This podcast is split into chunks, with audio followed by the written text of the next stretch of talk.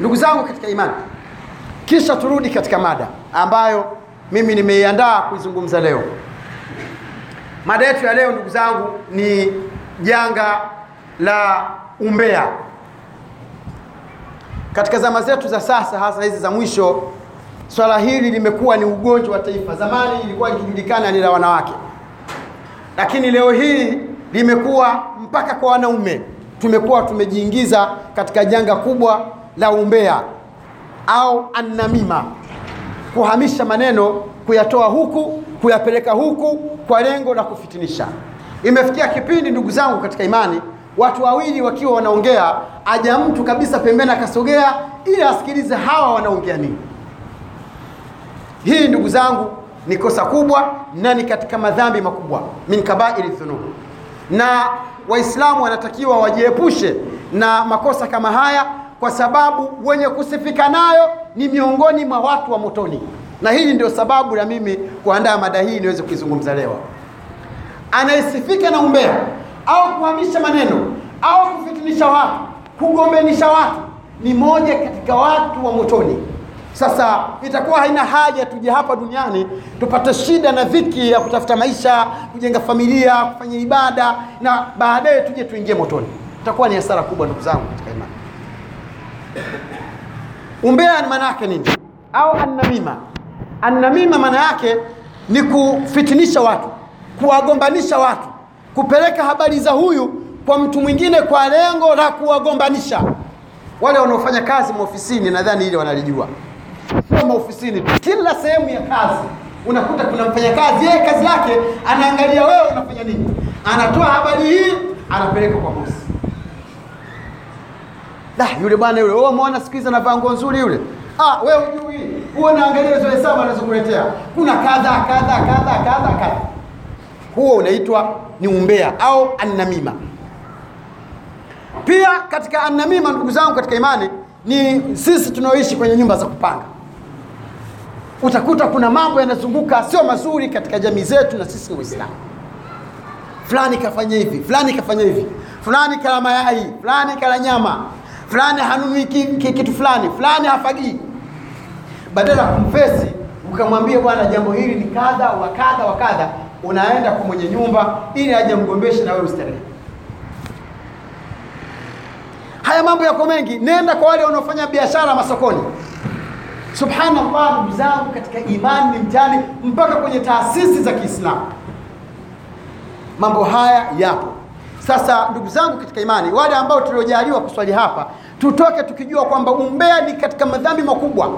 Annamima, kwenda kuhamisha maneno kwa lengo la uovu, ni katika madhambi makubwa, na wenye kufanya matendo hayo ni miongoni mwa watu wenye sifa za watu wa motoni.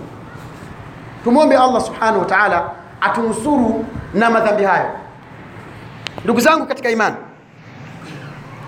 jambo la annamima Mwenyezi Mungu Subhanahu wa Ta'ala amelizungumza katika Qur'an, akaliharamisha na akataja sifa za watu wenye tabia hiyo. Nazungumza hivi ndugu zangu, ili kuonyesha kwamba Uislamu unapenda maisha bora yenye amani katika jamii, kwa sababu hizi jamii tunazoishi nazo ndizo jamii ambazo ni mashamba yetu ya kuitafuta janna kesho.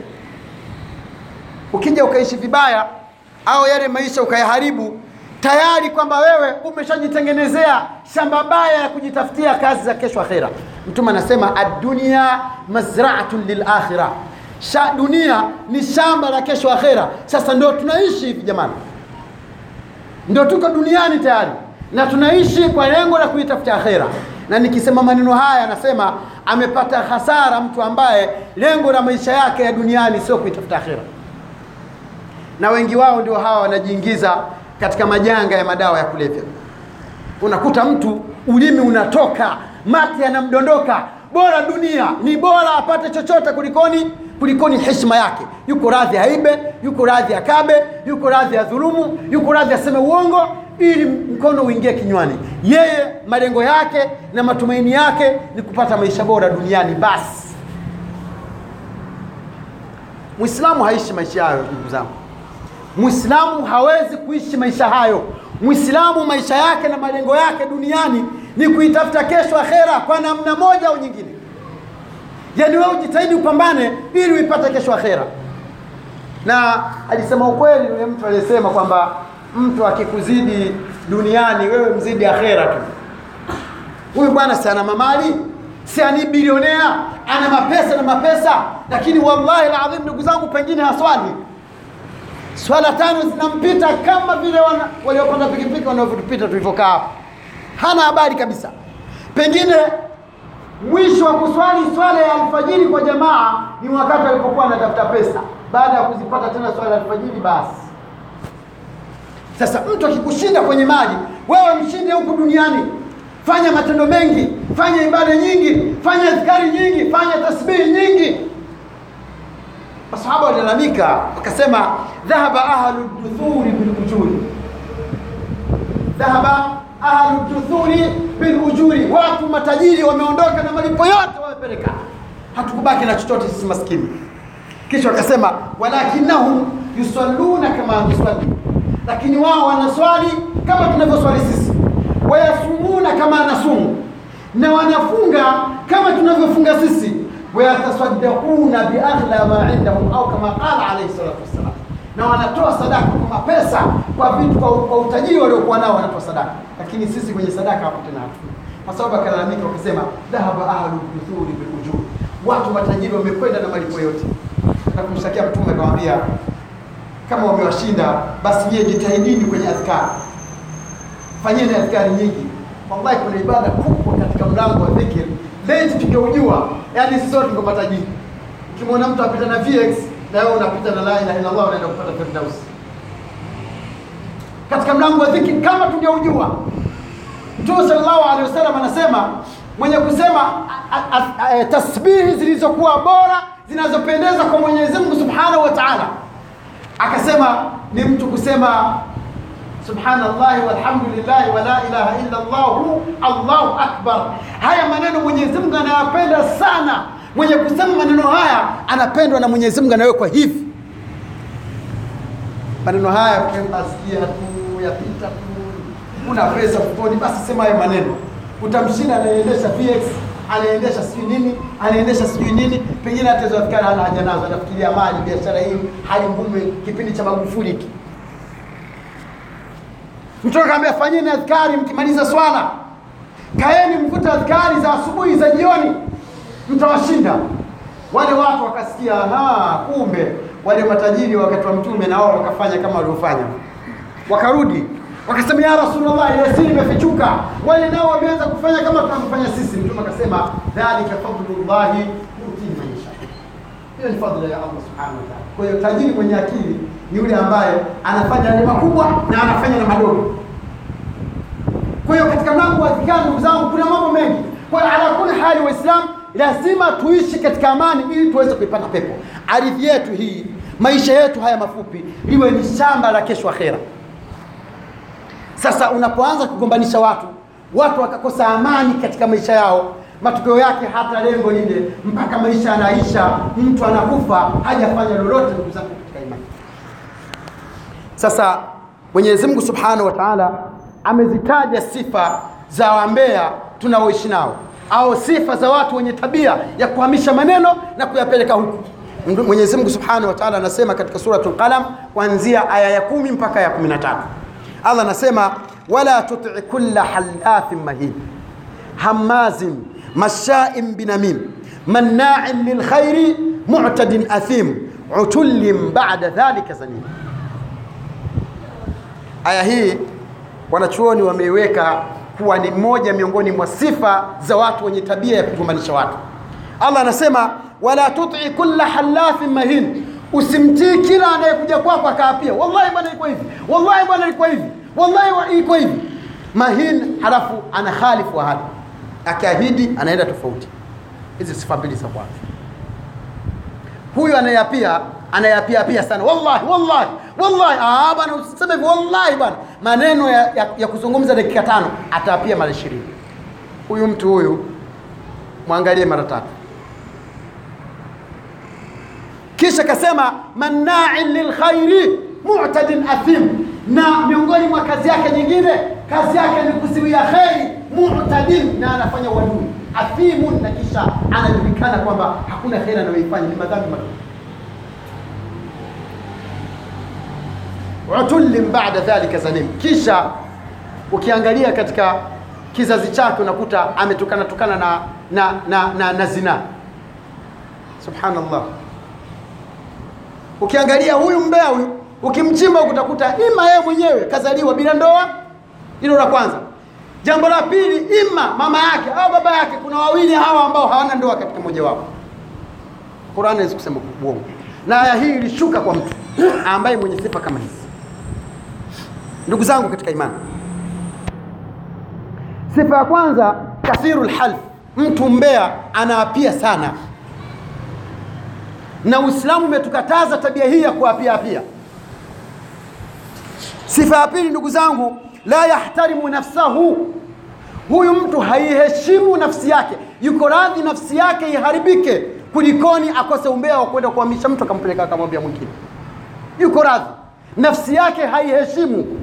Sifa nyingine ndugu zangu katika imani, yuibu nnasa bilqauli walishara, kazi yake ni kuwatia aibu, kuwatia dosari watu kwa mdomo wake na kwa kuwaashiria. Wameona yule pale, yule mwenye ile gari ile pale ile, da, usiseme bwana, shoga yule.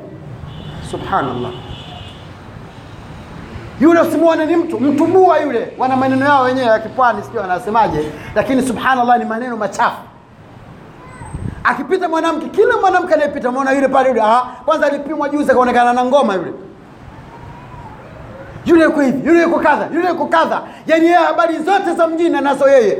Ukiona anakuambia hayo maneno, ujue pia kuna ya kwako anaenda kuambia wengine. Haya ni majanga ndugu zangu katika imani, na watu kwenye maskani wanayo haya. Wale wanaokaa vijiweni wanayajua kabisa zaidi ya ukweli mara elfu kumi kila kipindi ah, yule bwana yule anavaa kofia tu yule, ah, wengine usiku majambazi hawa. Akipita mwanamke kavaa niqabu, ah, wewe unadanganya na zile zile mabaibui zile, wale ndio wenyewe makahaba wale. Ukienda posta saa mbili usiku utawakuta tena, nakwambia kama vile anafanya nao biashara.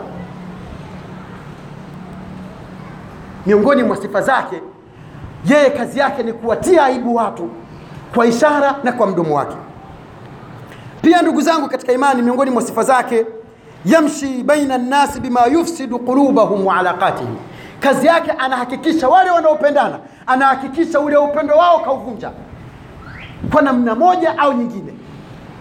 Na wapo ndugu zangu tawao, hapendi watu wapendane, eh, waheshimiane, waishi vizuri, la, atajitahidi mpaka ule upendo auvunje tu. Kisha ndugu zangu, miongoni mwa sifa zake, alfahishun adhimu lhalaf ni mtu mchafu ndugu zangu, hata swala tano saa zingine haswali, akiipata ni Ijumaa tu, akiipata ni Ijumaa tu, lakini ukiangalia katika system zake za ibada unakuta ni mweupe kama sanda, haswali ndugu yangu. Akiipata dhuhuri basi mpaka kesho anaweza akaipata magharibi, basi yani afanya kumpitia tu, kama vile swala sio wajibu kwake. Ndugu zangu katika imani Waqad aadda llahu subhanahu wa ta'ala, na ameandaa Mwenyezi Mungu mtukufu bikulli namamin, kila mwenye kufanya kazi hizo, biwailin shadidin wa adhabin alim, makemeo makubwa na adhabu kali. Angalia Mwenyezi Mungu anasemaje, wailun likulli humazatin lumaza alladhi jamaa malan wa addada yahsabu anna malahu akhlad kalla la yunbadhanna fi lhutama wama adraka ma lhutama narun narun narun allati tattaliu ala lafida. Mwenyezi Mungu amewaandalia adhabu kali wale watu wote ambao wenye kufanya kazi za umbea. Pale alipoanza kuwaapia akasema, wailu likulli humazatin lumaza, moto wa wailu umeandaliwa kwa kila yoyote mwenye kuwakonyeza watu na kuwagombanisha watu. Abdullah ibn Abbas anasema kutoka kwa Abi Malik al-Ash'ari radhiyallahu anhu an nabii sallallahu alayhi wasallam qala ala ukhbirukum bisharrikum, je, nisikuelezeni mtu ambaye ana shari kubwa kulikoni miongoni mwenu? Akasema qalu bala ya Rasulullah, almashauna binnamima, watu wenye shari kubwa ni watu wenye kueneza umbea baina ya watu. Ukimwona mtu huyo umkimbie. Kama ni kwenye taasisi yako, kila ukikaa anakuletea habari, wamjua mfanyakazi fulani, hey, mwalimu fulani, da! Yule mwalimu vitu vingi anapotea. Akishakuja kaona haupo tu basi. Na wewe ni headmaster anza kumwekea mindhari wenyewe anaita anza kumwekea taa umwangalie. Na ukiweza umuondoe kwenye taasisi yako. Atakuja kukuletea fitna yule mfanyakazi chapakazi yule ili umfukuze abaki yeye na haya kwa wale wanaofanya kazi zi- walimu mashuleni fanya kazi kwenye taasisi za serikali wanaofanya kazi sijui wapi hawa watu wapo. Ndugu zangu katika imani kisha hadithi nyingine asema annamamu sayuadhabu fi qabrih mtu mwenye tabia hiyo ataadhibiwa katika kaburi lake.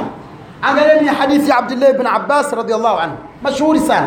Mtume sallallahu alaihi wasallam aliyapitia makaburi mawili. Alipoyapitia makaburi mawili yakawa yanaadhibiwa ndani yake. Wale waliolazwa ndani ya yale makaburi walikuwa wanaadhibiwa. Mtume akasema haya makaburi mawili yanaadhibiwa lakini hawaadhibiwi. Kunako jambo kubwa katika macho ya watu lakini ni kubwa kwa allah subhanahu wa taala. Asema wa kwanza kana la yastatiru min albauli alikuwa akikojoa akienda haja ndogo kukojoa anaona yale maji kama maji ya kunywa tu yakidondoka kwenye nguo yake kawaida. Na hii ndio hali pia waislamu tulionayo sisi. Twenda chooni yaani unakuta kama mtu ka, kaingia mle chooni kapigwa viboko arudi atoke haraka.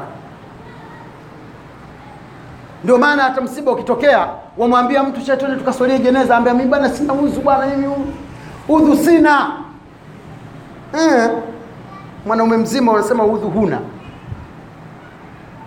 Waislamu hii mikojo tulionayo milini yetu ni sababu za kuingia motoni. Mtume salllahu alehi wasallam akasema waliolazwa katika haya makaburi mawili wanaadhibiwa. Mtu wa kwanza anaadhibiwa kwa sababu kana la yastatiru min albauli alikuwa hajistiri na mkojo wake. Yeye akihisi tu anafungua zipu lake tayari akimaliza eh, anakung'uta anaingiza kwenye suruali anaondoka. Akiingia chooni maji yapo mengi lakini hata yale maji hana haja ya kutumia. Wengine wanasimama kwenye zile tiles akisimama hachuchumai. Anasimama anakidhi haja yake akiwa amesimama akimaliza anatoka zake. Wewe utakayeingia hapo ndio mtihani. Wale wanaosafiri wanajua watu wakifika sehemu za vyoo wanavyofanya kwa hiyo huyo alikuwa hajistini na mkojo. Na unaweza ukashangaa mtu akaswali miaka hamsini na akaingia motoni. Miaka hamsini twamwona swafu ya kwanza lakini siku ya kiama haja kuonekana akiwa motoni. Kwa nini? Kwa sababu alikuwa anaswali nguo zake zikiwa na najisi. Miongoni masharti za kukubaliwa swala ni lazima nguo yako iwe safi ya ndani. Hasa hizi nguo zetu za ndani hizi boksa tunazozivaa au hizo makaptura hayo masuruali kwa wanaume na kwa wanawake ni mtihani mkubwa ndugu zangu katika imani. Isipokuwa sheria imeweka kwa mwanamke fursa. Na haya tunazungumza kwa sababu ni katika fiqhi kwamba rutubatu farji lmarati tahir. Ule unyenyevu ulioko kwa tupu ya mwanamke ni tahir. Ile haisabiki kuwa ni najisi kwa mwanamke. Lakini sio kwa wewe mwanaume. Sii tumeelewana hapa. Kwa hiyo waislamu wengi watu wengi wakiingia vyooni hawakidhi haja inavyotakiwa. Na kama kwenye nguo zako kutaingia najisi kwa sababu ya uzembe wako ujue ni moja katika sababu za kuingia motoni. Waliyadhu billah. Hilo ni la kwanza. Jambo la pili wakana yamshi binnamima kabli lingine yule anayeadhibiwa kazi yake alikuwa mbea. Anatafuta aibu za watu anakwenda kuzisambaza kwa watu. Akikaa kwenye maskani akikosa maneno ya kuzungumza atatengeneza mpaka kisa cha uongo. Wameona yule pale yule pale. Ah mimi nishawahi kufanya hivi. Akafanya hivi bwana akafanya hivi. Utamchafua pale aonekane kama kinyesi. Hii ni namima ndugu zangu. Na ndio maana watu wenye kufanya matatizo haya wameandaliwa moto wailu.